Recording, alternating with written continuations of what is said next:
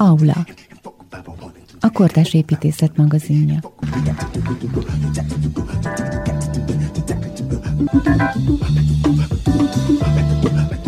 A térről időben.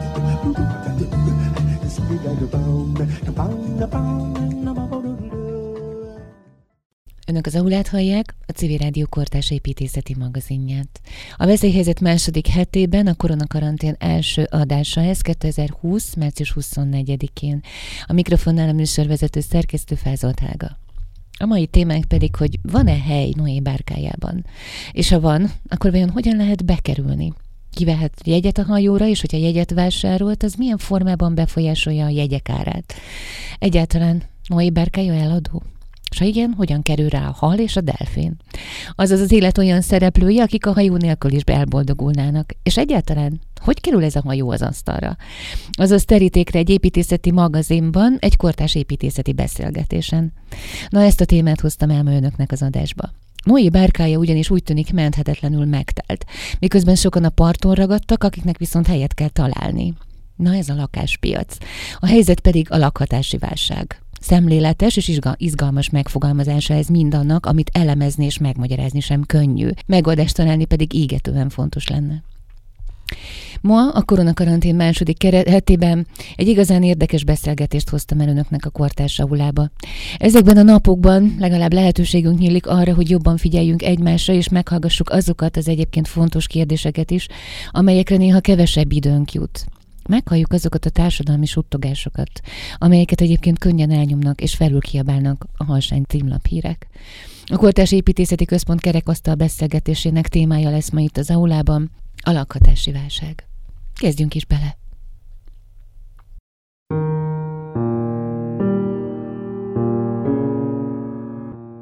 Aula a téridő. Tehát nagyon nagy szeretettel köszöntelek benneteket itt a Kortárs Építészeti Központban, a Trasseur Aritex fiatal építészeknek szóló kerekasztal beszélgetés 2020-as tavaszi évadának az első öm, eseményén. Én Balázs Bálint építész vagyok, a Trustos szervezőcsapat egyik tagja. A mai nap alapvetően a lakatási válságról, az ingatlanpiacról fogunk meghívott szakértőinkkel közösen beszélgetni. A lakatási válságnak a bevezető kerekasztal beszélgetésére. Meghívtunk három szerintünk kiemelkedő szakértőt, akik, akiket arra kérünk, hogy egyfajta ilyen trendelemzéssel próbáljanak bennünket közelebb helyezni az ingatlanpiac mostani folyamataihoz. De ki is ez a három meghívott beszélgető? Egyrészt Horváth Áron, az Eltinga Ingatlanpiaci Kutatóközpont elemzője, Áron a Corvinus Egyetemen diplomázott, majd ugyanígy szerzett PhD fogozatot közgazdaságtamból. 2010 óta vezeti az Eltingát, ahol ingatlanpiaci kutatások kutatásokat, elemzéseket végeznek haza és külföldi megrendelők számára. De itt van velünk Jelinek Csaba Periféria Központtól. Csabán, Csaba városszociológus, kutatási témája térbeli és társadalmi egyenlőtlenségek, városrehabilitációs beavatkozások, a különböző lakatási modellek, illetve a bérlői lakásszövetkezeti kezdeményezések. A Kritikai Városkutatás című kötet, illetve a Habitat for Humanity 2019 éves jelentés a lakatási szegénységről kiadvány szerkesztője. És a mai alkalomra meghívtuk Kovács Bencét, az MTA Közgazdaság és Regionális Tudományok Tudományi Kutatóközpontjának a kutatóját. Bence urbanista diplomáját a Four Cities Európai Mesterképzésen szerezte. Először a Főpolgármesteri Hivatal Városépítési Főosztályán a Szociális Városrehabilitációs Programok tervezésében vett részt, majd a Habitat for Humanity Magyarországnál végzett és koordinált lakáspolitikával, lakatási szegénységgel kapcsolatos kutatásokat. Jelenleg az MTA Közgazdaság és Regionális Tudományi Kutatóközpont kutatója, és a Corvinus Egyetem Szociológiai Doktoriskolának doktorjelöltje. Bence kutatásaiban a gazdasági folyamatok, a lakáspolitika és a lakáskörülmények egymásra hatásának különböző aspektusaival foglalkozik hogy miről is fog szólni nagy vonalakban a, mai nap. Egyrészt különböző grafikonokon és ábrákon keresztül meghívott vendégeinkkel az ő kutatásaik alapján lakástrendekről fogunk beszélgetni. Ezekről, ezek a beszélgetések mind európai nagyvilági értelemben, mind pedig a hazai viszonylatokban fognak zajlani. Harmadik lépcsőfokként pedig megpróbálunk különböző lakásrezsimeket áttekinteni, és megpróbáljuk azt megbeszélni, hogy ezek a lakásrezsimek hogyan segíthetnek bennünket itt Magyarországon a lakatási válságnak a megoldásában. Az első grafikon a lakásárak éves változását mutatja 2010 és 2018 között. Magyarországi az Európai Unió 28 államára vonatkoztatva, vonatkoztatva illetve a Visegrádi négyes négy országoknak a, a, a, az átlagos lakásárának az emelkedését jelzi. Az látszik, hogyha 2015-re meghúzunk egy origót, amiben azt mondjuk, hogy ott a lakásárak mondjuk 100%-ot érnek, akkor Magyarországon 2018-ra 145%-ra, a V4-ben 127%-ra, míg az EU-ban 117%-ra kúztak fel a lakásárak.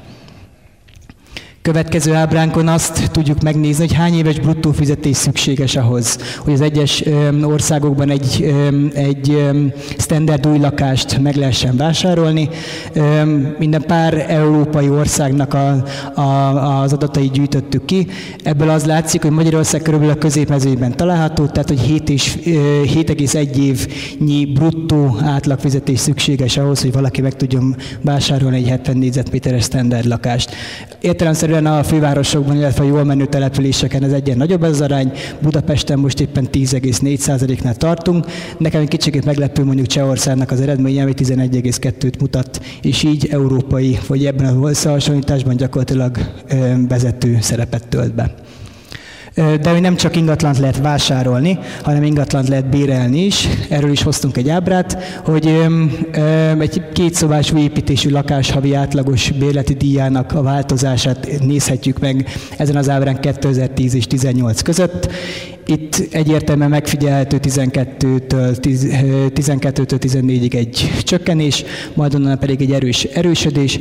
Budapest ezen az ábrán megint a fehér vonalat jelöli, a különböző európai országok pedig a, szintén a grafikonon láthatóak, Párizs amúgy a vezető, a budapesti nettó árak azok most éppen 2018-ban 950 eurónál állnak meg. És akkor itt az első ilyen kérdésem meghívott vendégeinkhez, az pedig az arról szól, hogy mi az oka a lakatási költségek világszintű növekedésének. Az előző akkor megfigyelhetünk, hogy egyértelműen van egy növekedési ciklus. Szerintetek ezeket a folyamatokat mi az, ami elsősorban hajtja? Bence, szerintem kezdjük akkor veled, vagy? Jó, sziasztok! Uh én a legjobban egy ilyen hasonlattal tudnám ezt, ezt megvilágítani, hogy, hogy mi az oka, meg miért zajlik ez. Tehát a jelenlegi lakáspiac, meg a folyamatok, amik, amik ott zajlanak, szerintem leginkább a Noé bárkájához hasonlít. Ugye mindenki ismeri a történetet, hogy jön az özönvíz, és Noé épít egy bárkát, és kiválaszt két-két állatot, plusz a családját, és, és így ők megmenekülnek. Most képzeljük el, hogy, hogy nem Noé választja ki az embereket és állatokat, akik felkerülhetnek rá, hanem, hanem egész egyszerűen árulja a helyeket a bárkára. Ugye korlátozott számú hely van, de mindenki meg akar menekülni, úgyhogy eleve jó magas árak lesznek, és, és olyan árak lesznek, amiket ki tud fizetni az a adott mennyiségű ember, aki a, a, amennyi hely van. Na most képzeljük el, hogy mondjuk valaki ott megjelenik, és azt mondja, hogy, hogy jó, de én, én, én tudok hitelt is adni nektek, és így egyre, egyre jobb feltételekkel nyújtok hitelt egyre több embernek. Mi történik? A helyek száma nem változik, ezért megy fel az ára. És mondjuk megjelennek ott mondjuk a delfinek, meg a kacsák, akik egyébként tudnak úszni, de mondjuk ők kitalálták, hogy ők, ők amúgy szeretnének hajókázni ezzel a nagy, nagy bárkával. Tehát ez azért, azért hasonlít a jelenlegi lakáspiacra, mert hogy mi történik egy nagyvárosban, és az összes nagyvárosban a világon, van egy korlátozott számú telek mennyiség, vagy földterület, ahova az emberek tudnak költözni, és ahol lakások épülhetnek.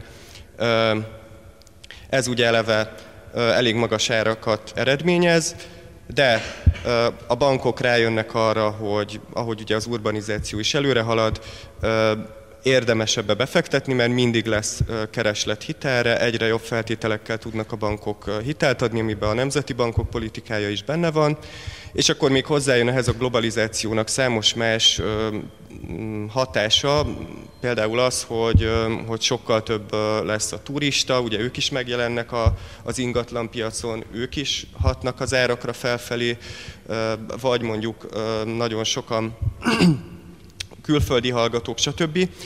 És akkor ami, ami érdekes ebben az egészben, hogy megjelennek azok, akik, akik rájönnek, hogy ez egy tök jó befektetés, és itt most nem a bankokra gondolok, akik ugye kihelyezik a hiteleket, és, és nekik ez, ez sokkal kedvezőbb, mint mondjuk kisvállalkozásoknak hitelezni, hanem mondjuk azokra, akik csak be akarják fektetni a pénzüket, és inkább vesznek egy lakást. Tehát, hogy a probléma jelenleg ez, hogy van egy korlátozott számú telekmennyiség, vagy korlátozott telekmennyiség, és van egy viszonylag rugalmasan alakítható pénzmennyiség, ami ugye lakáshitelek formájában megjelenik az embereknél, és ez hajtja fel az árakat.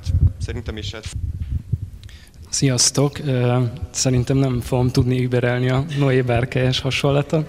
Én egy sokkal csúnyább szóval fogom ezt az egészet leírni. Amúgy hasonló dolgot szeretnék én is mondani, mint amit a Bence mondott és egy kicsit távolabbról indítok. Szerintem az nagyon fontos, azt nagyon fontos látni, hogy a, alapvetően a lakáspiaci meg ingatlanpiaci folyamatok, csak úgy, mint a gazdasági folyamatok, azok ciklikusak. És vannak az úgynevezett hosszú hullámok, ami azt jelenti, hogy mondjuk ilyen 50-70 évente ö, ilyen felívelési és ö, válságperiódusokat lehet beazonosítani a globális gazdaságban. És ugye a globalizációval, ahogy így egyre össze fonódottabb a, a, a világgazdaság, ugye ezeknek a hatása ez, ez sokkal inkább szinkronban van a világ különböző pontjaim. És a, az a helyzet, ahol most vagyunk ezekben a ciklusokban, az egy olyan helyzet, amit financializációs ö, folyamatnak írhatunk le. Ez ugye a nagyon csúnya szó, a Noé Bárke az, az sokkal jobb talán. Ö, de hogy ez, ez alatt mit értek? Meg mit értenek a szakemberek, akik ezt használják. Pont azt, amit a Bence leírt, hogy, hogy a világgazdaság egy olyan ciklusban van, amikor a, az úgynevezett termelő beruházások való befektetés, tehát mondjuk az ipari termelés az nem olyan profitábilis, hanem úgynevezett pénzpiaci befektetések beáramlik az a tők, ami mondjuk korábban gyárépítésekbe áramlott.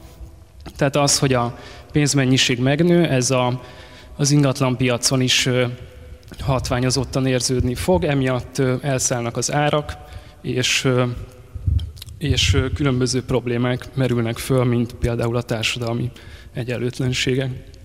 De szerintem erre még visszatérünk később. Ugye akinek kalapácsa van, az mindenhol szöget lát, a közgazdász az mindenhol keresletet meg kínálatot fog mondani. Ugye én igazából nem mondanék nagyon sokkal mást, mint az előttem szólók. Keresleti oldalon volt egy nagy konjunktúra hullám, világszinten is, és Magyarországon is.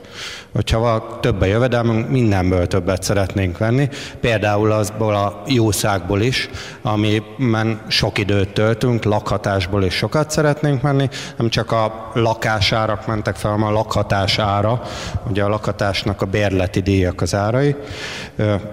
A jövedelmen kívül volt még ugye egy turizmusos sokkunk a nagyvárosokba, menővárosokba, ami szintén a keresleti oldalon jelent meg, ugyanezek iránt a területek iránt, és ugye van egyébként még egy ilyen globális trendünk, és um, miközben érezzük, hogy nagy a kereslet a városi lakhatás iránt, azt is látjuk, hogy ennek oka is van, tehát jó élni városokba, általában többen akarnak városokban élni, és az utóbbi időkben is szerintem, ha egy kicsit visszagondolunk arra, hogy az utóbbi tíz évben Budapest milyen irányban van, csomó jó irányú dolog is volt, szeretünk itt élni, jó dolgok történnek, és szeretnek az emberek itt is lakni.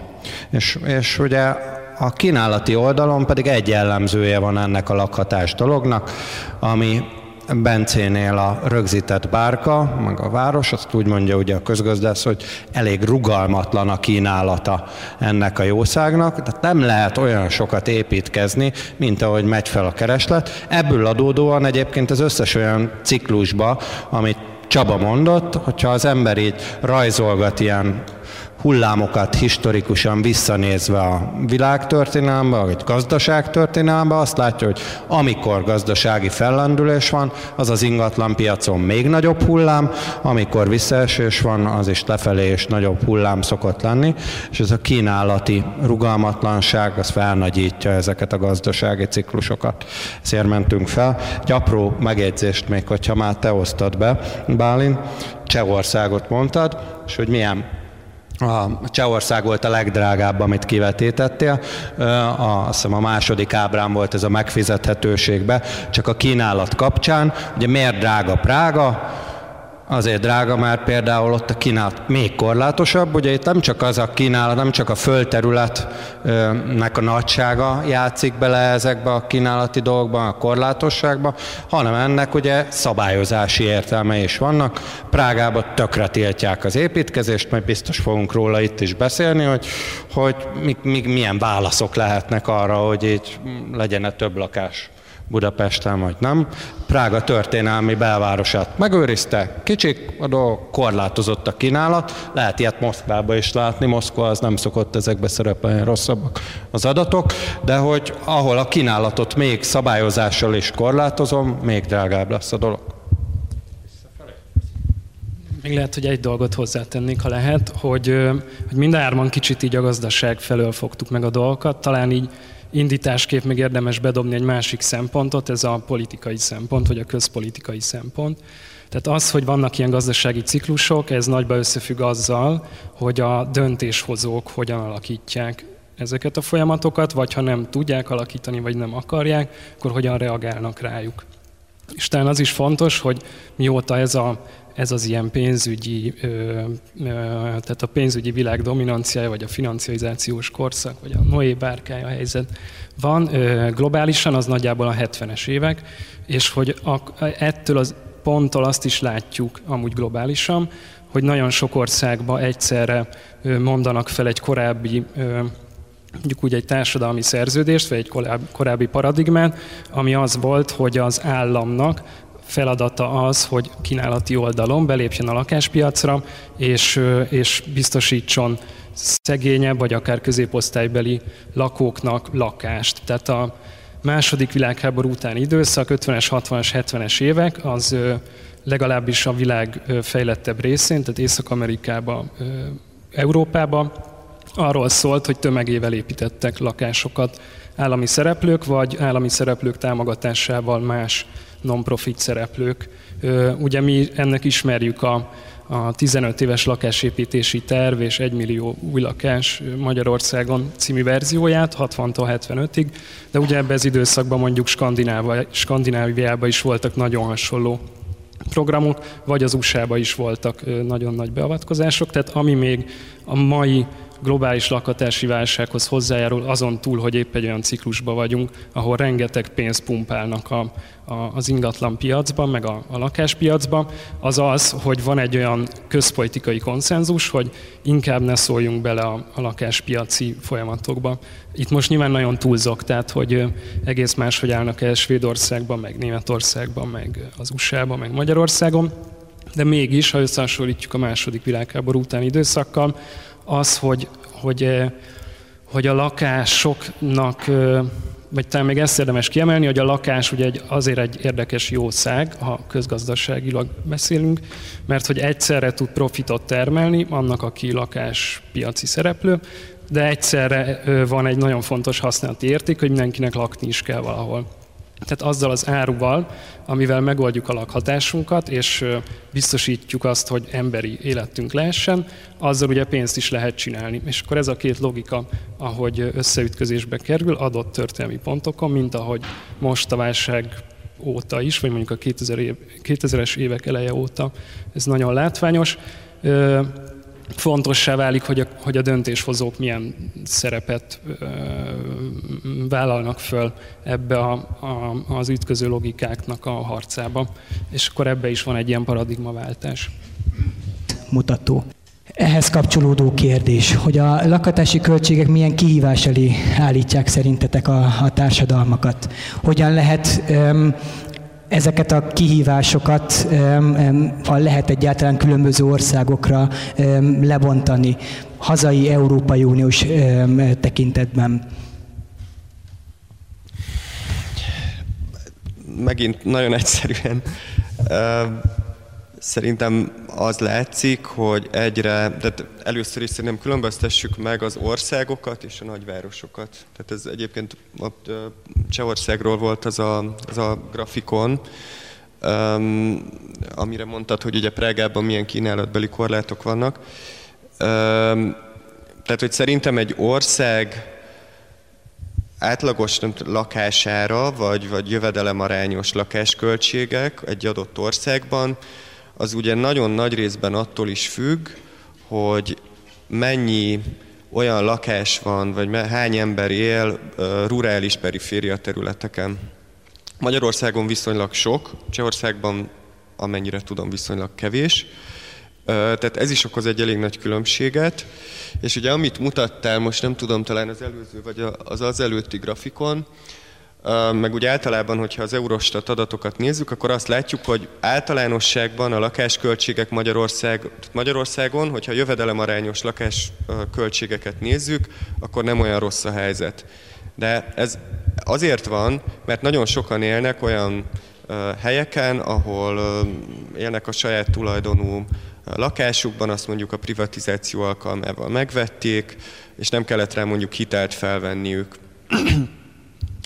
és a saját tulajdonukban van. Viszont, ha mondjuk megnéznénk azt, hogy Budapesten ez hogy alakul, hát valószínűleg egy meredek emelkedés lehetnek minden társadalmi csoportban, mert hogy, mert hogy Budapesten, Budapestet érinti a legjobban ez, míg mondjuk vidéki térségeket kevésbé, és ott is ugye elég nagy különbség van. Tehát szerintem ez egy elég lényeges különbség. Szerintem aki városban él jelenleg, az ha mondjuk összehasonlítjuk a 30 évvel ezelőtti helyzetet, hogy 20 vagy 40, vagy tehát jó sok évvel ezelőtt, akkor azt láthatjuk, hogy egyre többet kell dolgoznunk, egyre rosszabb lakhatásért. Mert hogyha megnézzük a, a jövedelmeket és a, és a lakásárak alakulását, akkor, akkor azért egy elég durva különbséget látunk és aránytalanságot. És vannak olyan helyek, ahol pedig ez, ez nem igaz. Viszont ott pedig azzal fizetnek az emberek, hogy nincsenek, nincsen mondjuk olyan jó perspektívájuk, nincsen olyan jó munkájuk, és hasonlók. Én a legkevesebbet ehhez értek, általában a piacot szoktam nézni. Egyet hagynyögjek már be adnak kapcsán, hogy micsoda feszültségeket okoz ez a dolog. Csomó embernek ez nagyon sok gondot jelent, de azt is lássuk, hogy ezeket a lakásokat valaki birtokolja egyébként. Tehát egy csomó ember pedig tök jól járt ezzel a dologgal, hogy felmentek a lakásárak. Igenis így nagyobb a vagyona, lehet, hogy több lakása van, megnőtt a vagyona, jól úgy gondolja, hogy így abból akár likvidálni tud majd idős korára, úgyhogy van ennek a mérlegnek egy olyan serpenyője is, amiben, amiben a növekvő lakásáraknak vannak nyertesei is, ezért egyébként szerintem ezért olyan nehéz mindig ezekbe aztán olyan döntéseket hozni, vagy például, hogy más te mondjak, szerintem a bérleti piacnak a fehérítése, akkor feldobnék egy ilyen labdát a, a, a beszélgető társaknak is. Ugye Magyarországon tudjuk, hogy a bérleti piac nagyrészt ilyen szürke, fekete mm, gazdaságban van, és nekem ez mindig egy ilyen kérdőjel volt, hogy itt, ezt, ezt miért nem lehet ezt hozzányúlni, miért nem rakták rendbe. Szerintem nekem nincs más magyarázatom erre, mint egy politikai magyarázat. Az, aki döntéseket hoz erről, az nem érdekelt ebben annyira. Általában például aki döntést hoz erről, az a vagyonosabb, és azt mondja, hogy így neki jó ez a bevétel is. De szerintem erről tényleg sokkal többet tud Csaba. Lehet, hogy onnan indítanék, hogy ugye, ha jól emlékszem, az volt a kérdés, hogy mik azok a kihívások, amik, amik elé ezek az emelkedő lakásárak, meg az ilyen fölfeltartó trendek állítják a, a társadalmat, és én a, tehát abból indulnék ki, hogy, hogy mostanában tehát egyrészt rengeteg cikket lehet erről olvasni, tehát szinte nincs úgy nap, hogy valamelyik online médium ne közölne cikket arról, hogy a lakhatási válság épp hol tart, és mik a várható trendek. És a lakhatási válság, mint kifejezés, ami mondjuk tudom 8-10 éve, amikor mi ezzel elkezdtünk foglalkozni, ez még egy nem nagyon használt, vagy nagyon radikálisnak tűnő dolog volt, ma pedig a szalag címek felébe szerintem benne van. Tehát, hogy van egy ilyen természetes sége annak, hogy lakhatási válságról beszélünk. Szerintem sokan az itt ülők közül is érzik a, a bőrükön, hogy milyen mondjuk albérletbe lakni, vagy lakáshitelt fölvenni, de hogy szerintem a, így a beszélgetés eleje fele érdemes definiálni, hogy mi mit értünk most itt a lakhatási válság alatt, és, és akkor amit én mondanék ilyen nagyon egyszerűen, szerintem az az alapvető probléma, hogy amúgy mióta ez a ciklus tart globálisan, meg Magyarországon is, iszonyatosan elkezdtek megnőni a társadalmi egyenlőtlenségek. Ez azt jelenti, hogy, hogy nagyon-nagyon más helyzetben van például az, akinek van egy jó elhelyezkedésű lakása, aminek megy föl az ára, esetleg tudott csokból, vagy korábban valami más kedvezményes kamattámogatott hitelből venni egy másik lakást, amit most kiad, ő, ő valóban ezen az egész ingat, vagy lakáspiaci boomon most jól keres, viszont olyanok, akik mondjuk a privatizációkor nem tudtak nagyon olcsó lakást venni, vagy akik tegyük fel fiatalok nem örökölnek semmit, és, és amúgy a fizetéseikből nem nagyon tudják kitermelni a lakbért, tehát ők inkább a vesztes oldalán vannak ennek az egésznek, és akkor ne is beszéljünk például azokról, akik a rurális perifériákon élnek, ahol, ahol végül is a lakáspiac egy ilyen, még a boom időszakában is egy ilyen befagyás közeli állapotban van, olyan bizarr helyzetekkel, hogy mondjuk egy, egy kis településen a lakásoknak a 15-20%-a üres, de nem lehet albérletet kapni, és mindenki költözik ki az ártkertekbe, és közben hatalmas adósságai vannak azoknak, akik a, a panelokban laknak. Tehát én mondjuk ilyen a terep munkák során ilyen helyzetekkel így nagyon bőven lehet találkozni. És az látszik, hogy nehéz úgy csinálni mondjuk egy interjút egy ilyen közegbe, hogy a lakhatás 5 percen belül ne, ne jöjjön be. Tehát, hogy, hogy én röviden azt mondanám, hogy én legalábbis azt értem a lakhatási válság alatt, hogy, a, hogy iszonyatosan egyenlőtlenné vált az, hogy ki tud jól lakni. És van ez a kiadvány, amit a Habitat for Humanity Hungary minden évben megjelentett, ez az éves jelentés a lakhatási szegénységről, és ezt, ezt idén is, tavaly is a, a Periféria Központtal szerkesztettük, és ott az volt a mi becslésünk, hogy, hogy Magyarországon nagyjából olyan két-három millió ember érintett a lakhatási szegénység valamilyen formájában, így nagyon tágan értve, és mit értünk ez alatt? Nagyjából azt, hogy valakinek megfizethetőségi problémája van, tehát mondjuk az összes bevételének a felét elviszi az, hogy kifizesse a lakbért, a rezsit, vagy a lakáshitel törlesztőt. Másrészt azok, akik rossz minőségű lakásba laknak, tehát nem lehet mondjuk befűteni egy régi polgári lakást, vagy nem lehet rendesen fűteni a, a falu szélén azok, akiknek területi szempontból rossz a lakhatása, tehát olyan periférikus helyzetben laknak egy város szélén, vagy valahol vidéken, ahol már nincs munkahely, és a közlekedés is egyre rosszabb. És a negyedik az pedig a jogi bizonytalanság, tehát ez az, hogy mondjuk lakásbérlőként, amikor valaki kiadja neked szerződés nélkül a, a lakását, akkor ugye semmiféle biztosítékod nincs, hogy nem tesz ki két hónap múlva, és nem kell elkezdened lakást keresni mondjuk december közepén a vizsgaidőszakban.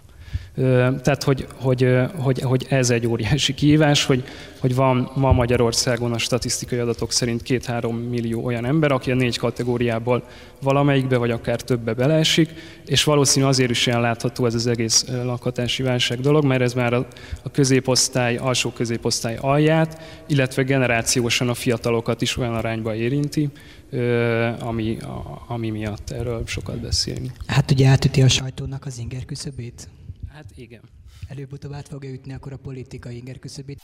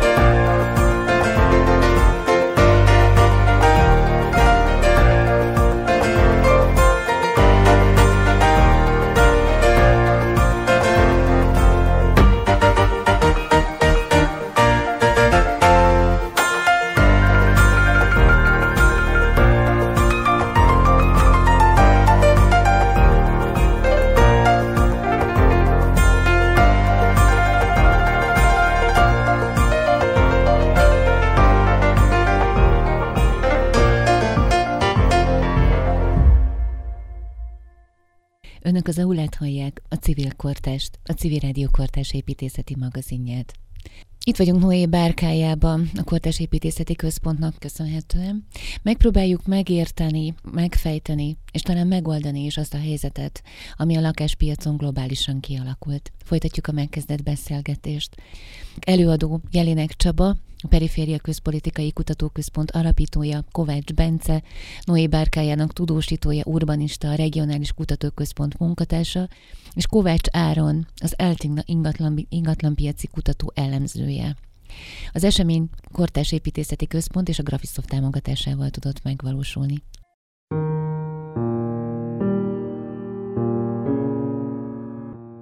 Aula a téridő. Hallgassuk tovább. Leírható az, amiről hárman is beszéltek, hogy, hogy azonnak a száma, aki pénzügyi gondokkal küzdenek, ez gyakorlatilag folyamatosan növekszik 2010 óta, és van egy olyan ö, része ugyan, és ezért nem tudom, hogy, hogy szerinted ez hol, hol jelenik meg, ö, az EU székes felmérés szerint, hogy akik súlyos pénzügyi gondokkal küzdenek, azonnak a száma viszont meredeken csökken. Hogy, hogy ez ebbe a rendszerbe, tehát akkor valamelyiket mégiscsak megoldjuk hazánkban, vagy mondjuk az Európai Unióban, ahol szintén ugyanilyen csökkenő számokat látunk, amit felsoroltál ez a négy darab kihívás közül? Hát erre akkor csak nagyon röviden, hogy hogy ezt mi úgy hívtuk, most nemrég jelent meg egy, egy cikk, amiben ezt írtuk le, hogy, hogy mi úgy értelmezzük, hogy, hogy duális a, a magyarországi lakáspolitika, ami tehát jó, mondjuk nulladik pont, hogy nincs olyan lakáspolitika Magyarországon a rendszerváltás óta, ami nagyon koherensen és mondjuk szociálisan érzékenyen nyúlna a témához. Nincs lakhatási miniszter, a terület szét van szórva különböző minisztériumokba, valamikor pénzügyi, van, amikor jogi, van, amikor építészeti szempontból hoznak egy döntést, ami lehet, hogy totálisan ellene megy a többinek, mint nulladik pont, de hogy, hogy van egy olyan duális lakáspolitikai hozzáállás, 2010 óta nagyon, de amúgy korábban is ez valamennyire jellemző volt, hogy a lakáspolitikai kiadásoknak nagyjából az ilyen 80-90 százaléka, amit az állam lakhatási célokra költ, aminek amúgy a nagy része csok, vagy kamattámogatás, vagy adókedvezmény, vagy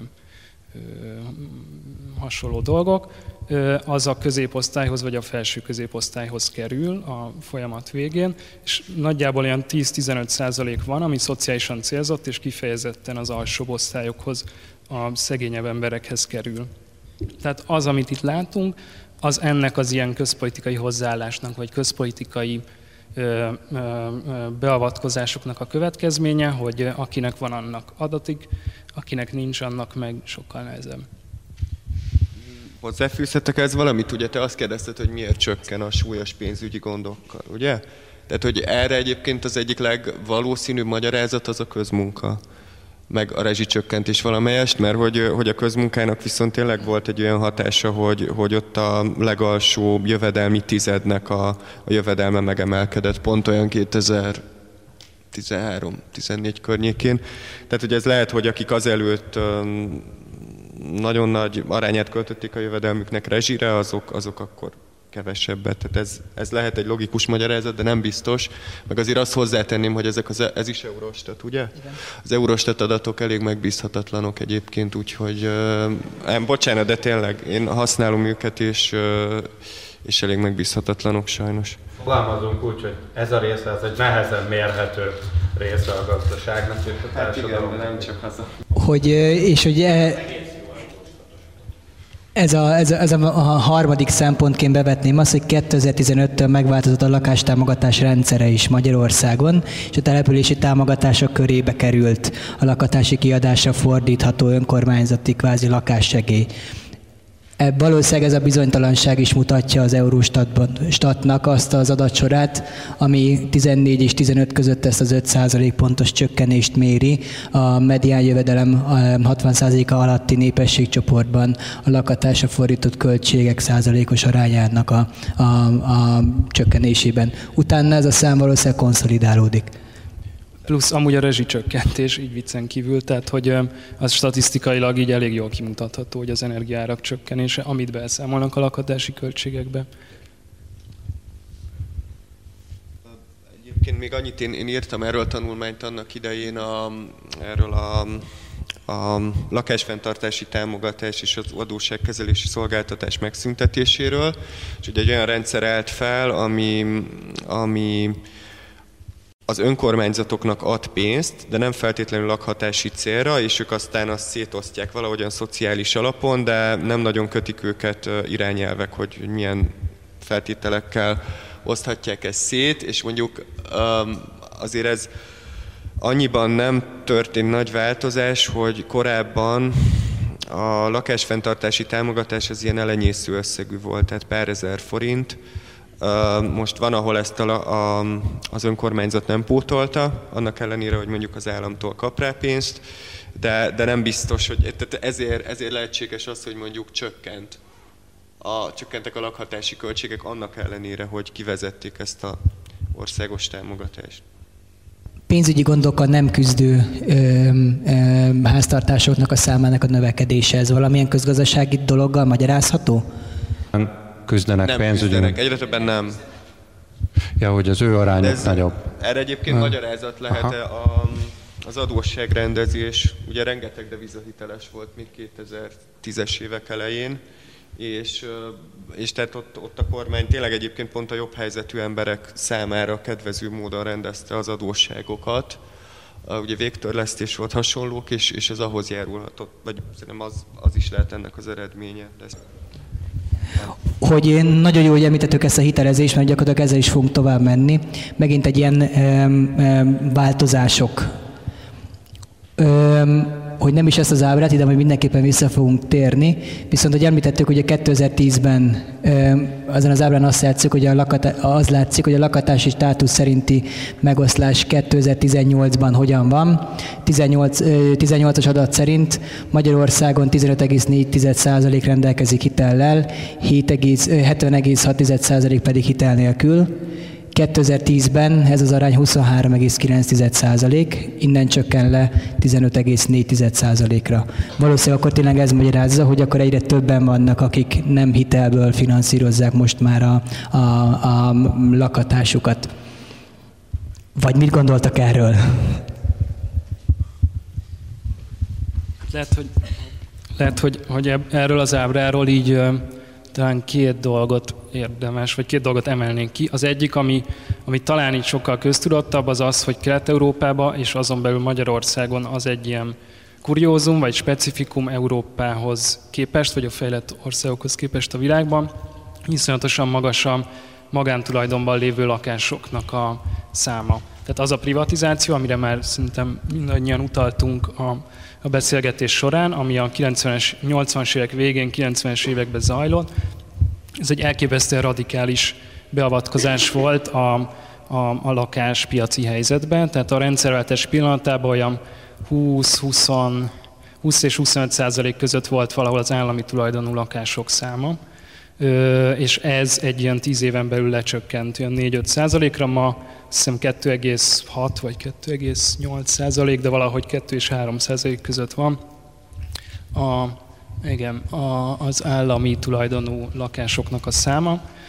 Ö, és, az, és, és, a, és egy csomó olyan dolog, ami a lakhatási válság probléma körébe tartozik, az ebből is származik, hogy, hogy ma Magyarországon nagyon pici a bérlakás szektor. Tehát mondjuk önkormányzati bérlakáshoz jutni szinte lehetetlen.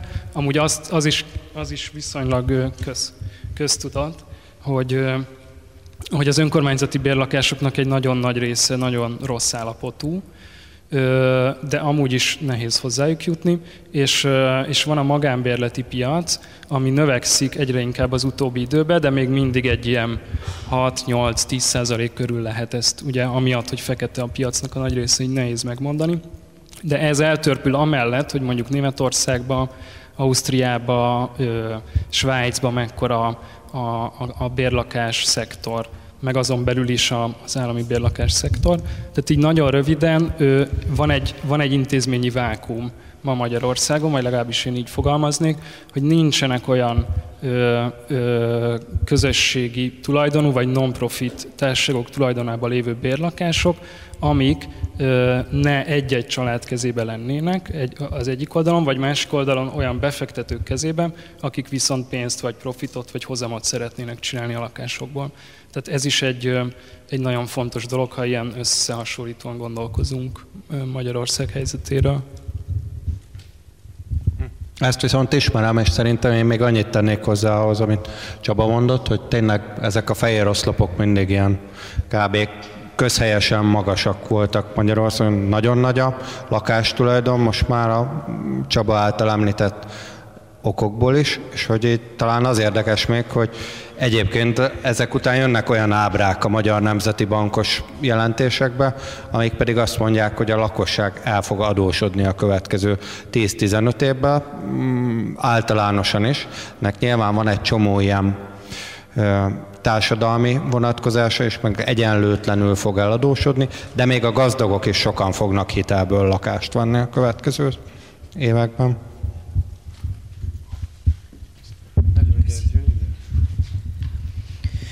hogy ezzel párhuzamosan ugye bennünket építészeket mindig foglalkoztat, hogy de hát, hogy hogyan is van az az átadott új építésű lakásoknak a száma, hogy ez egyre inkább közelítve a mi talán szakterületünkre, hogy tehát, hogy, hogy beszéltek egy csomó mindenről. A hitelezés az úgy néz ki, hogy akkor igen, hitelezés tekintetében egyre inkább el fogunk adósodni. Hogyan fogja ez a, mi az a lakás mennyiség, ami ezt a e, hiteleket kvázi ki fogja szolgálni. Hogy én egy olyan összehasonlítást hoztam, hogy a kiadott lakásépítési engedélyek és az átadott új építésű lakások számának a változása 2010 óta hogy látjuk azt, hogy 20 ezerről indulunk az átadott új építésű lakások számával, ami a, gondolom a válság tekintetében kb. 7000-re csökken le, mind a új építési engedély, mind pedig az új átadott lakás tekintetében. 15-nél, 16-nál, 17 és 18-nál pedig egészen szétválik. Ez azt jelenti, hogy 18-ra 17 ezer új építésű lakást adtak át, és 36 ezer lakásépítési engedélyt adtak ki a különböző hivatalok. Hogy várható akkor itt egy nagy piac a, a új lakások megvalósulásában, ami majd segíteni fogja ezt a lakatási válságnak a normalizálódását Magyarországon, vagy, vagy mivel értelmezhetőek ezek a trendek? Szívesen kezdem én. Már a, hogyha hosszabb lenne ez az ábra, még a bal oldalra hosszabbodna, akkor egyébként azt látnánk, hogy ez az építés szám nem olyan magas történelmileg. Tehát még most, amikor Bálint mondta, hogy itt a kisábránkon szinte csúcson vagyunk, ahhoz képest ennél a, még a 2000-es éveknek az elején is ilyen karcolt a 30-40 ezer közötti lakásszám épült meg piaci alapon Magyarországon. Tehát most kevés épül még ehhez a 15 évvel ezelőttihez képest is, tehát a válaszom az, hogy szerintem ez nem oldja meg ez a mennyiség, ami most épül a lakhatási lakhatási problémákat. És a másik ilyen pici kérdés, az itt technikai, de talán majd lesz szó erről is, hogy, hogy hogy megint, hogyha hosszabb lenne az ábra, akkor teljesen ugye indokoltan az ember logikusan kapcsolja össze az építési engedélyeket, meg a felépült új lakásoknak a számát, és tényleg ezt látnánk, hogy korábban együtt is mozogtak. Itt most ez a furcsa elnyílás az abból adódik egyértelműen, hogy a kormányzat rángatja a szabályozást. Most van ez a 5%-os áfa van a társasázi építésekre, akkor még ráadásul olyan is volt, hogy aki valamelyen határidőig beadta, akkor az még három évig még építkezhet. Mindenki beadott olyan, de ilyen kitöltetlen építési engedélyeket leadták. A hatóságokhoz, nagy társaságok, valami akinek volt telke, és, és továbbra is folyik még ugye, ugye ez a bizonytalanság, hogy a fejlesztők folyamatosan próbálják győzködni a döntéshozót ugye arról, hogy még legyen valamilyen módosítás a mostani 27%-os áfához kapcsolódó, és közben reménykednek abba, hogy majd ez egy visszamenőleges változást, azt továbbra is adogatnak beépítési engedélyeket. Szerintem ez nem fog most mind megépülni, amelyiket ott látunk itt az ábrán.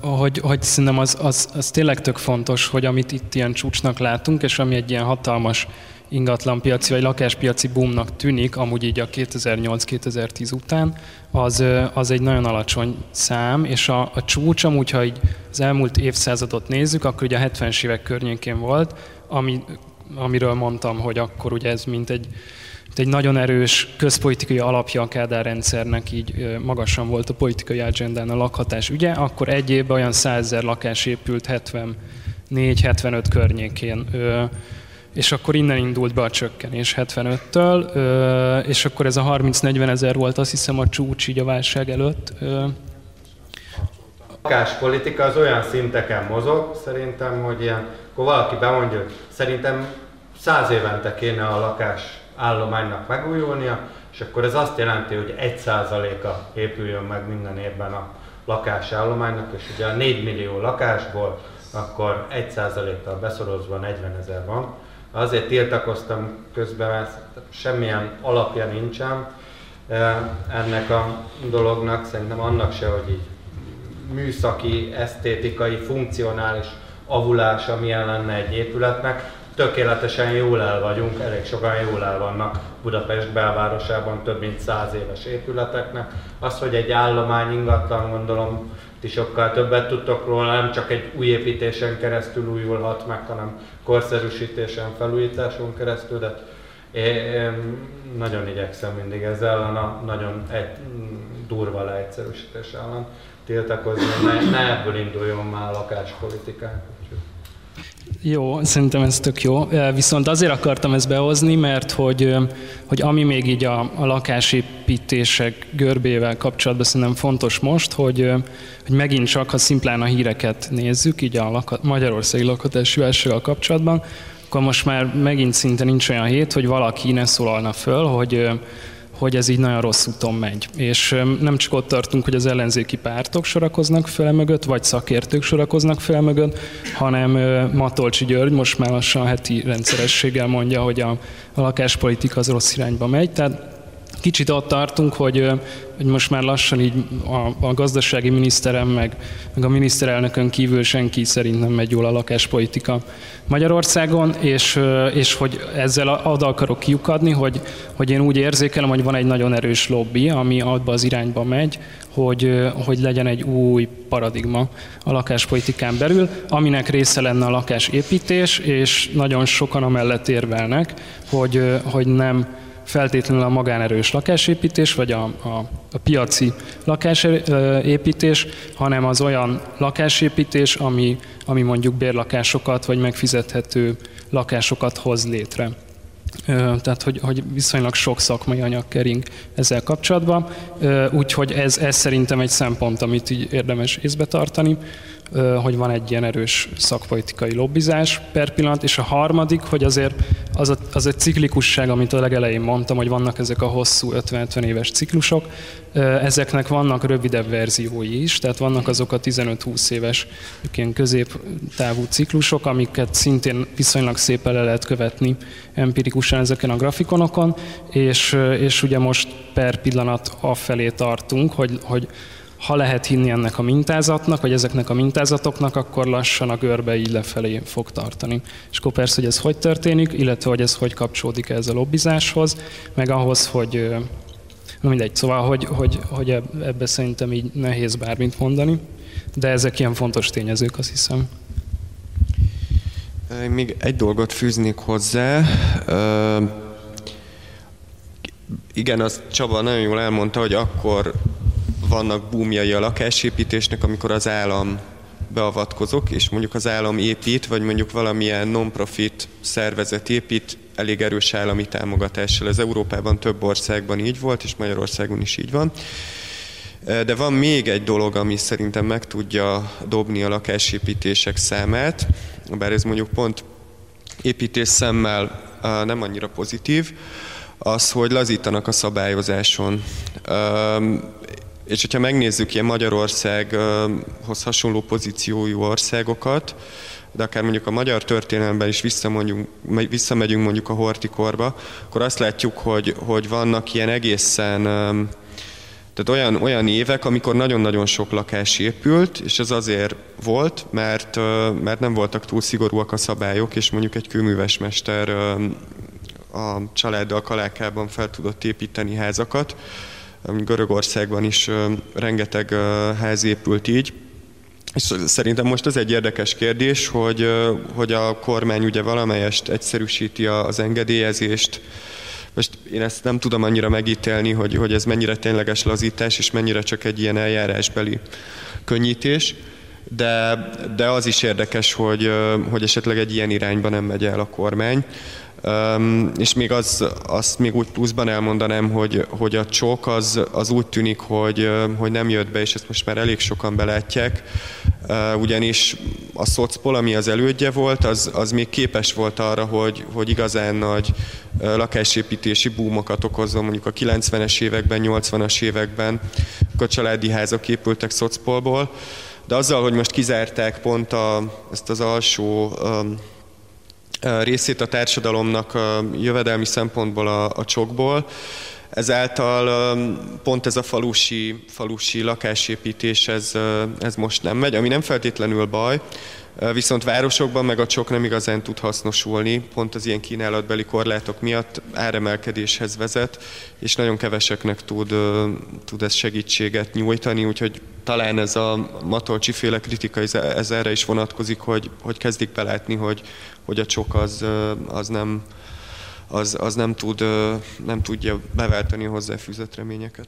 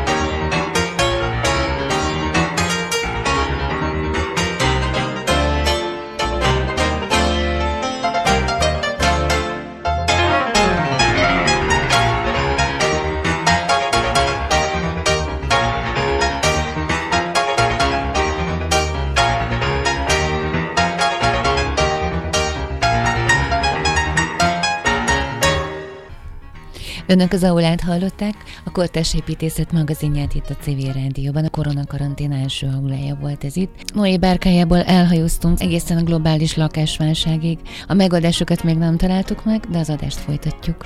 Köszönöm, hogy velem voltak ma is. Kovács Bence, Jelinek Csaba, Kovács Áron tartották az előadásokat. Zeneként pedig Péter Bencét hoztam el önöknek a magyar zongoraművészt és virtuózt, aki a világ leggyorsabb kezű zongoraművészének számít 657 leütéssel. A Guinness Bookba is bekerült, nem véletlen, hogy ez a témához ezt a zenét választottuk ma önöknek. A műsorvezető szerkesztőt hallották, Felzolt Hágát. Tartsanak velünk a jövő héten is, jövő héten kedden 11 órától ugyanitt a Civil Rádióban. Ne felejtjék, vigyázzanak magukra!